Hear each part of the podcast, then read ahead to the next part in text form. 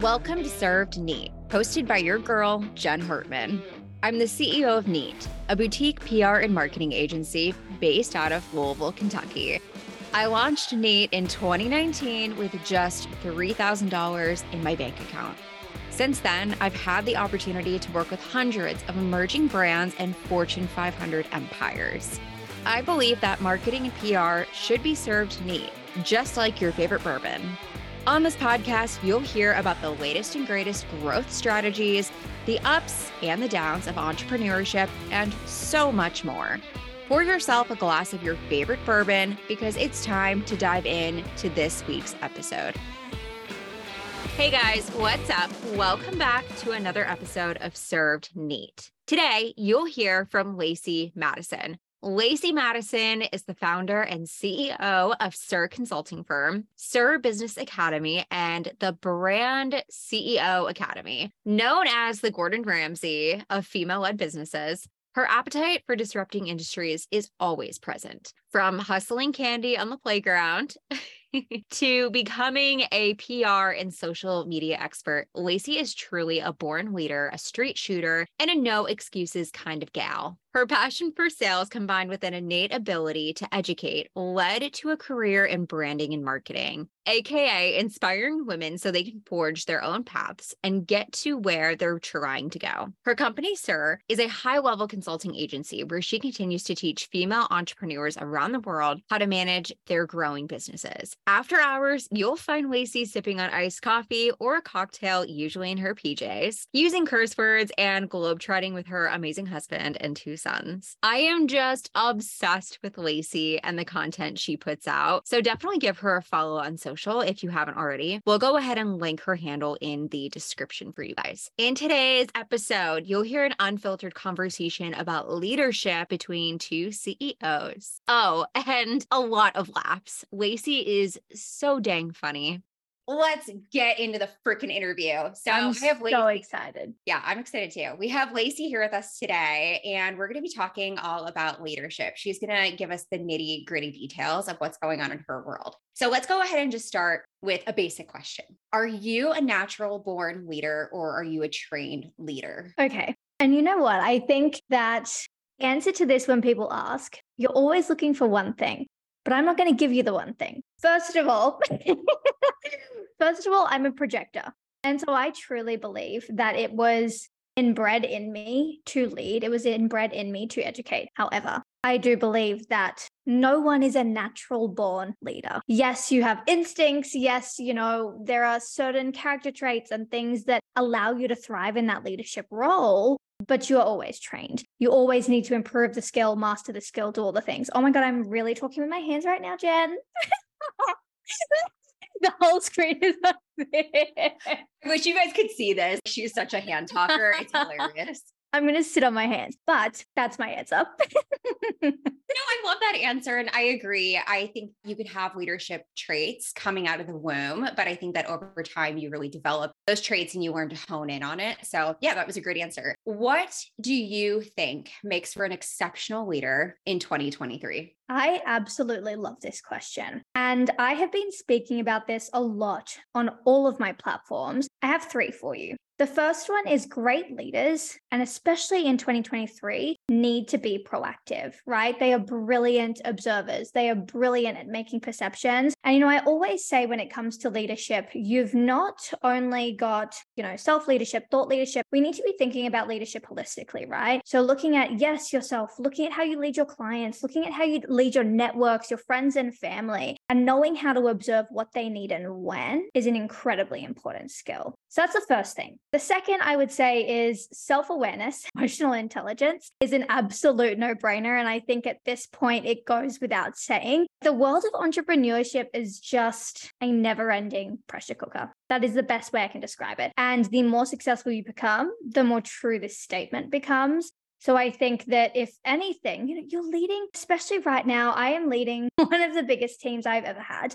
And in that, I have had to be incredibly self led and in terms of my emotional intelligence, my emotional awareness, knowing how to navigate incredibly intense and difficult situations. And I think that if there is any leader can work on continuously, it's not a stop. It's an ongoing thing is self-awareness and emotional intelligence. And the last one I would say in 2023 is we're coming back to this community piece, right? Everyone is talking about how important community is right now. And it's because it is, you know, especially after COVID, we are craving community, we are craving connection. And I think that every single great leader understands the importance of focusing on developing others, right? Yes, I love this conversation.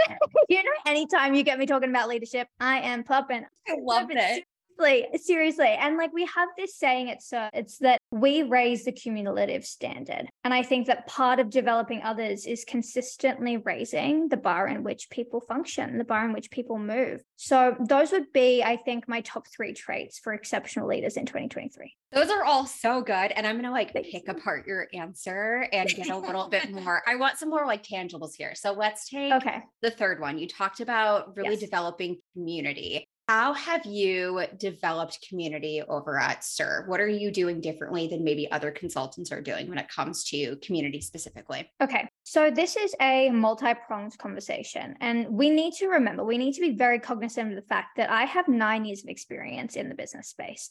And so that is a long time to build brand loyalty. It is a long time for people to be following my life, following my business journey that in and of itself, that transparency, that vulnerability is truly what got me to where I am today. And I think that now more so with the shift of our approach to community is changing because we have spent the last, you know, eight, nine years on building this community through transparency, authenticity, vulnerability, but it is shifting now to less of showing my personal side because I'm sure we can all see that, which is surprising, right? But we demonstrate more of that in close knit communities.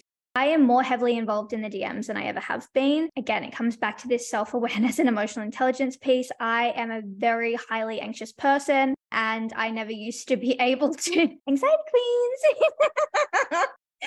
but I literally, I would look at my DMs and six months, 12 months would go by. I wouldn't respond to anyone. And I think that for the longest time, I had a very surface level understanding of what leadership and community actually meant. And I'm always the first to say that, you know, from my teams to the people in my community to my family, I would literally go months and months and months and months without speaking to my family. Whereas now I really make an effort to interact with those people on a daily basis, get on calls, get myself into, if I'm just out and about, hey, I know you're in the area, let's catch up. You know what I mean? It's the small things and those small nuggets of building community are ultimately what create the larger web, right?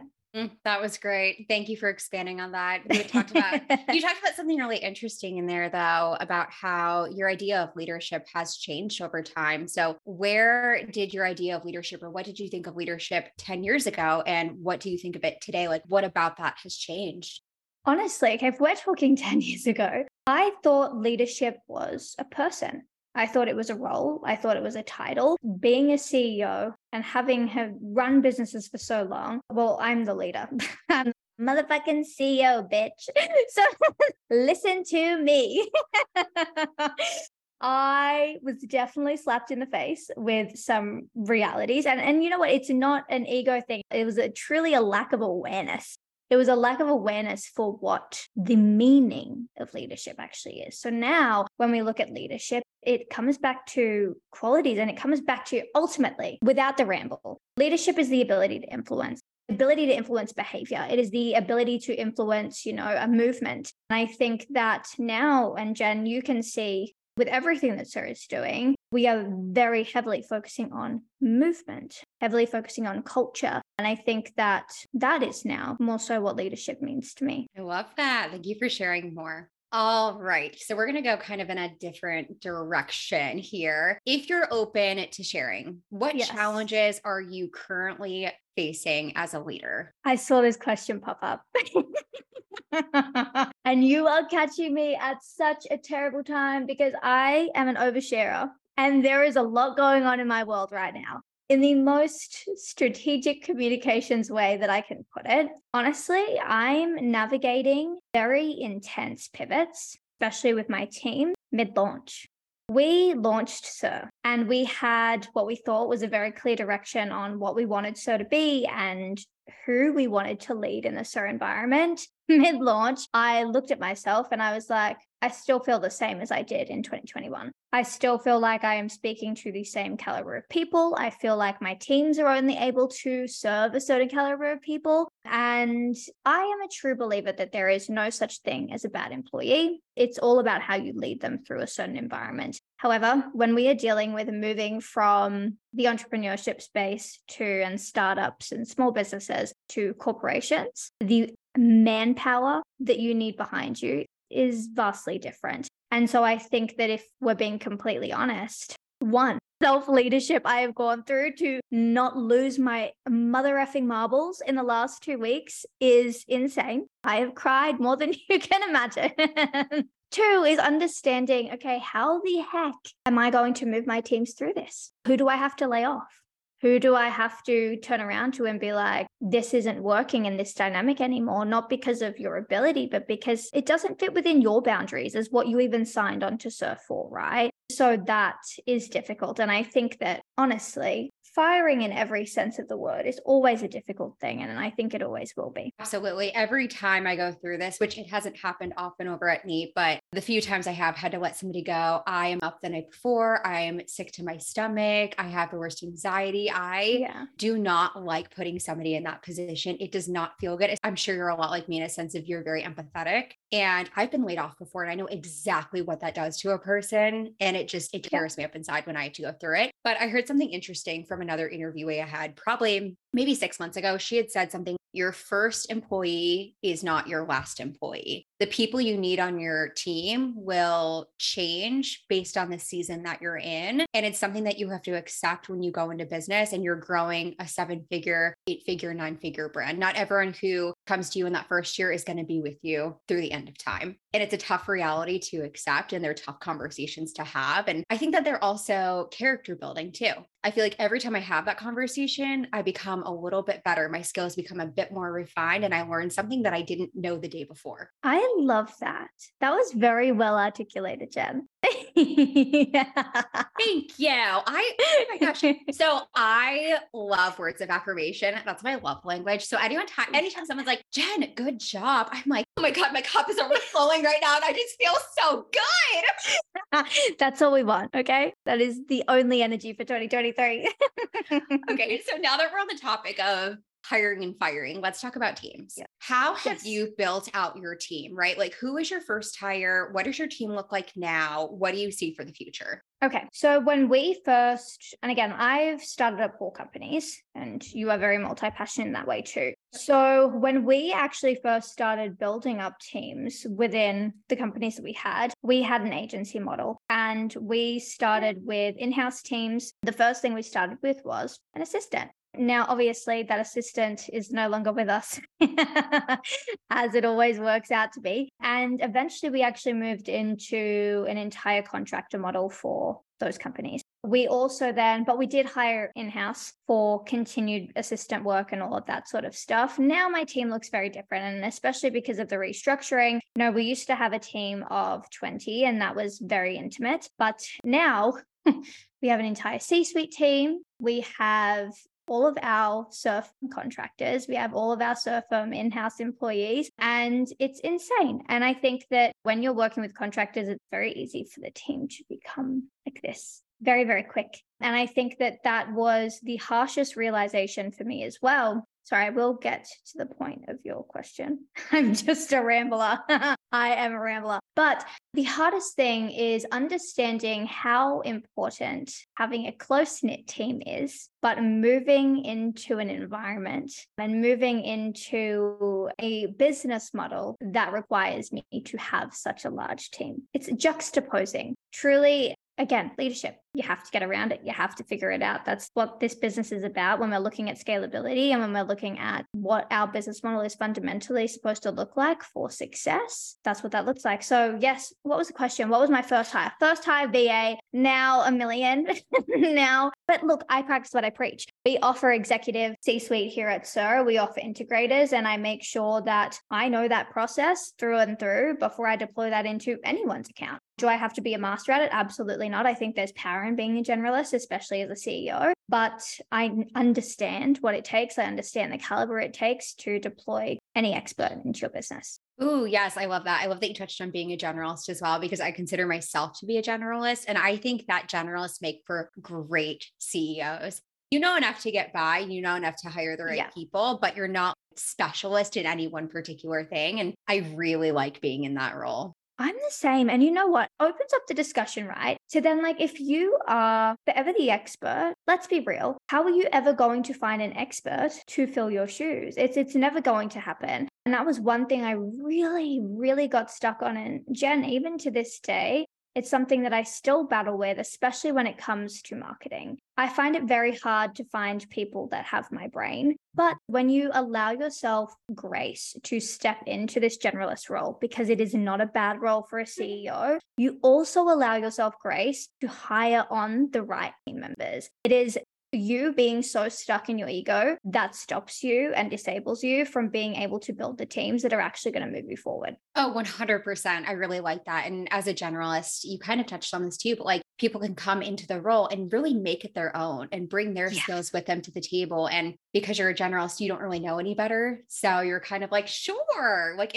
whatever process you think works. That's great. Yeah. So yeah, great, great conversation going on here. So I have to ask, what has been your biggest leadership aha moment in the last 10 years? Did you make a really big mistake at some point? What did you learn from that mistake? Did you reach a really big goal and learn from it? Like, what is that big moment for you as a leader? There have been so many, so many. I truly, and I always been saying, it's this experience. And I'm going to be very candid right now. I'm young, first of all, very young. I am a first time mum. Now I've got my second on the way, but I was running multiple companies at an insane client capacity at the time. And I was just about to give birth. I hadn't given myself a proper maternity leave because I was still have client work to fulfill when it comes to marketing. My consulting clients, I was like, guys, I need X, Y, and Z off. Everything else, I was like, X, Y, and Z off. Even PR, I was like, you know what? Got teams for that. It's fine. But there were specific clients that I just could not pass off. And from the moment my baby was born, I was still in there scheduling things out. I was still in there strategizing entire editorial marketing campaigns. Now, when I say this, was I doing it well? Absolutely the fuck not. And guess what happened? These clients came to me and they were like, Lacey, what is happening. You either need to take a break, we need to pause the contract, you are not fulfilling to the level and the standard in which you usually do. What's going on? Now, mind you, these same clients have come back after maternity leave being, I need to work with you. There is no better person I trust. And it's because they truly understood what I was going through at the time. But that was really a breaking point for me to have clients turn around to me and be like, what is going on? Because I wasn't leading myself. I wasn't leading my team. I wasn't leading my company. I wasn't leading my clients appropriately. And because of that, my business quite literally fell apart. And so I shut it down. Shut it down for a year. I went on maternity leave. I allowed myself time, space, and grace to just reflect and refine. And we have honestly come back at a caliber a hundredfold than what we were able to do before. And it was only because of that experience, it was only because of hitting rock bottom and realizing that I had absolutely lost the reins on my entire company, did I realize, okay, something needs to change. And I'm sorry for the long winded answer, but this is something that I like to say a lot when people ask me about this. Motherhood is a wonderful thing. It is such, you truly give birth to a different human. I was a very selfish person. And I think, Jen, you might get offended by this and you might disagree with it.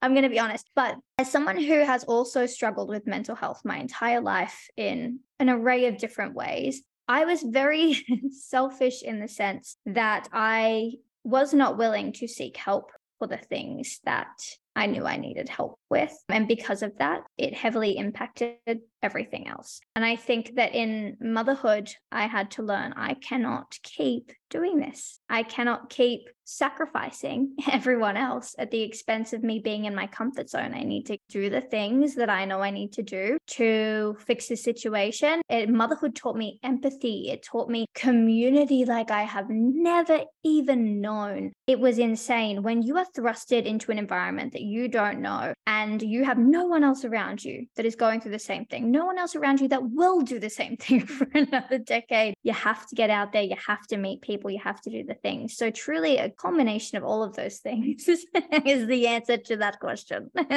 No, that was a great answer. And to your point about hitting rock bottom, and that's really where you learned a lot and stepped into your leadership role. I feel the same way. I almost feel like you have to have something really terrible happen, right? Before you kind of figure it out. Because if you keep winning all the time, I don't learn anything from my wins. I learn significant lessons from my losses, from my failures, from my disappointments. That's where I learn and I become a better leader. I become a better business owner. Yeah, I think those are incredibly valuable learning lessons as much as they suck at the time, right? Nobody wants to go through what you went through. I went through burnout and depression and anxiety yeah. earlier last year. And I didn't enjoy going through it, but I'm like, thank God I went through it because that made me build out my team more. Without that, I would have, who knows what would have happened, right? Clearly, I needed to slow down. And that was my body's way of being like, whoa, baby, like, let's pump on the brakes a bit and kind of restructure your life. And so it was good for me. But yeah, I think that every entrepreneur needs to go through something incredibly humbling to kind of rebuild, come back yes. better than ever. So thank you for being vulnerable and sharing that because I know that sharing the shitty things in business is not really easy to do. Yeah, but it's something that I do too well because again, I am an oversharer and I share everything. well, no, you're the perfect guest for my podcast. I don't yeah. have to cry with more questions. Like you just give me everything, which is perfect. Okay. So I want to ask kind of another difficult question. We're wrapping up. Don't worry, I won't keep you too, too much longer. don't be silly. Have you fired a team member? If so, how did you handle that conversation? Kind of walk us through that conversation step by step so our audience can kind of learn a thing or two and get some takeaways from that. Okay, when we're talking about tangible, the way that I used to fire compared to the way I do it now, there is a saying in the entrepreneur space is you don't, I can't even remember the saying.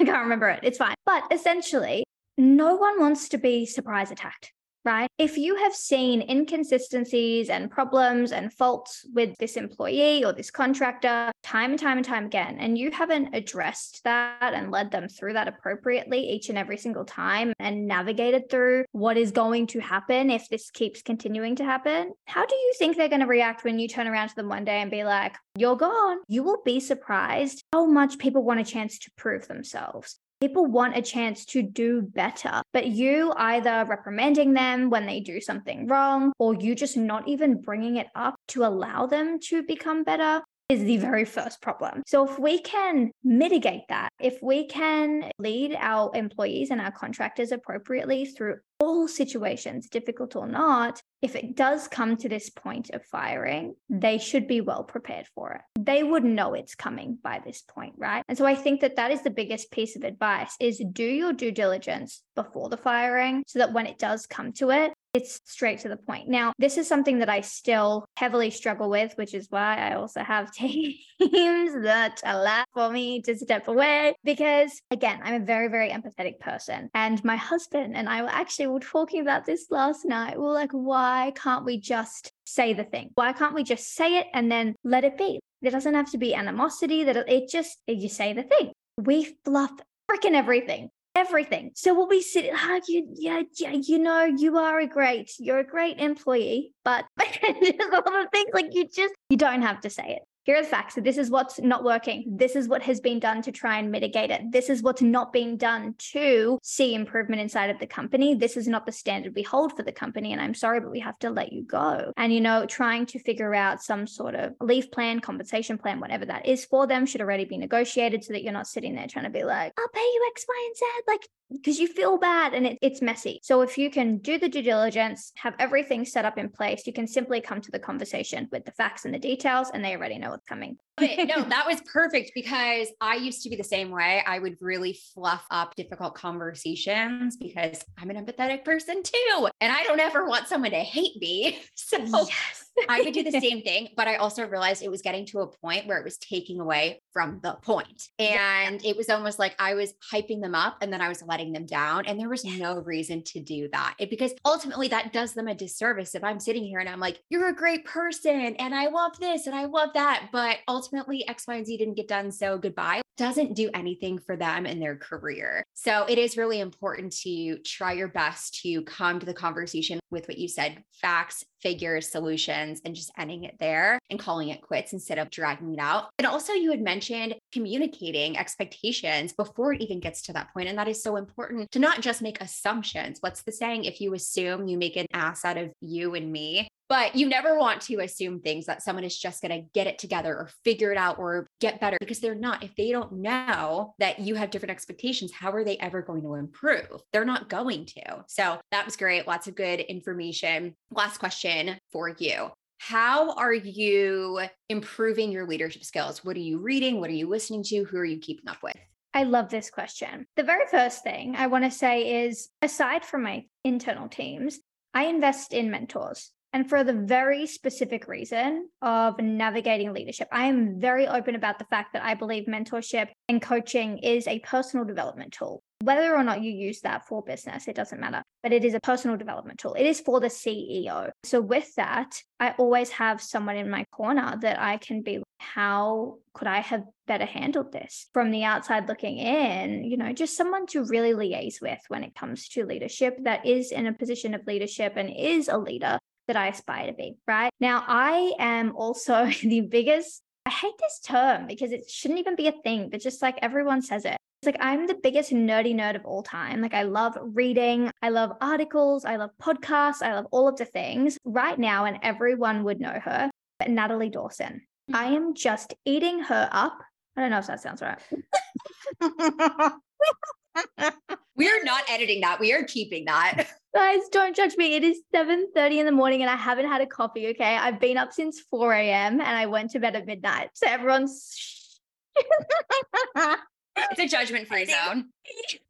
anyway, I love her. Do I agree with everything she says? Absolutely not. But I think that the way that she is currently leading the leadership space is really inspiring in and of itself. I love books like The Art of Strategic Leadership, you know, that's coming from more of a tangible aspect. And I think that, you know, when we're talking about executive level support, we need to have deep awareness around what that level of leadership looks like. But truly, podcasts, books, articles, anything I can get my hands on, I'll be there. cool. That's awesome. Thanks for sharing. How can people find you? Okay. I always say the best place, Instagram. I'm literally always there and I'm so active in the DMs, on my stories, all of the things. So laceymadison.consulting and welcome to the community. it's a vibe. It's a fun time all the time. Perfect. We will link everything in the show description so people can discover you. Lacey, thank you so much for coming on. I had a blast. Thank you for having me. Thanks for tuning in to this episode of Served Neat. I hope you enjoyed listening and found some tasty nuggets of marketing wisdom to help you take your brand to the next level. Remember, just like a perfectly crafted cocktail, marketing is all about finding the right balance and serving it up with a splash of creativity. So keep building, keep refining, and keep serving up your brand with style. And if you're thirsty for more insights, be sure to subscribe and join us for our next episode of Served Neat. Until then, cheers.